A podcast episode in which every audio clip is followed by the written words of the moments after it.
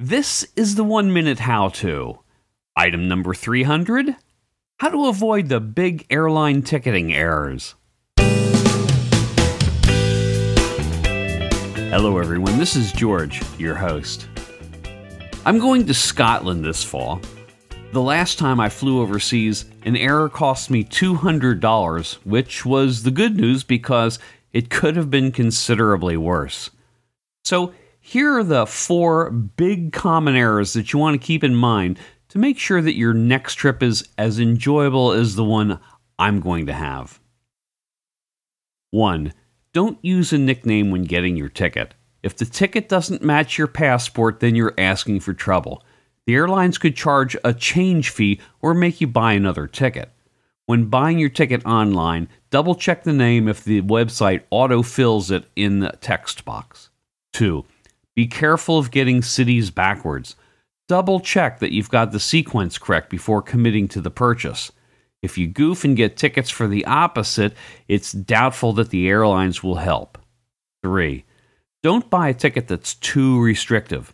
Most of us want to get the cheapest tickets available, but if something comes up and you have to cancel, you could be out a lot of money. Before buying the most restrictive ticket, consider how much you'd pay for insurance in case something happens. And four, watch the dates. Before committing to purchasing your tickets, double check the dates with your calendar. If the airline reschedules your flight, double check that they got the dates right.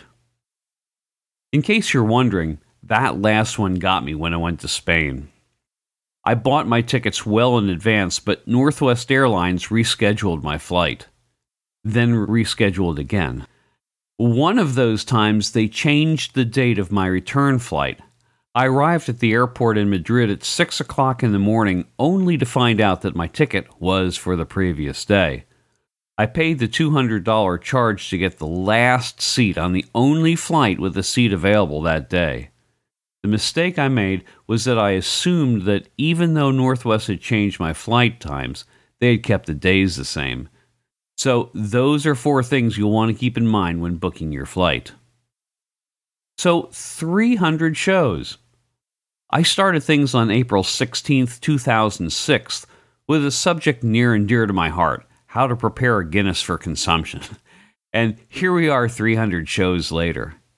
I only do every 10th show, so there are a whole lot of people out there who have contributed their time and efforts by offering instructive and entertaining how to's. And to them, I'd like to offer a big, big thanks.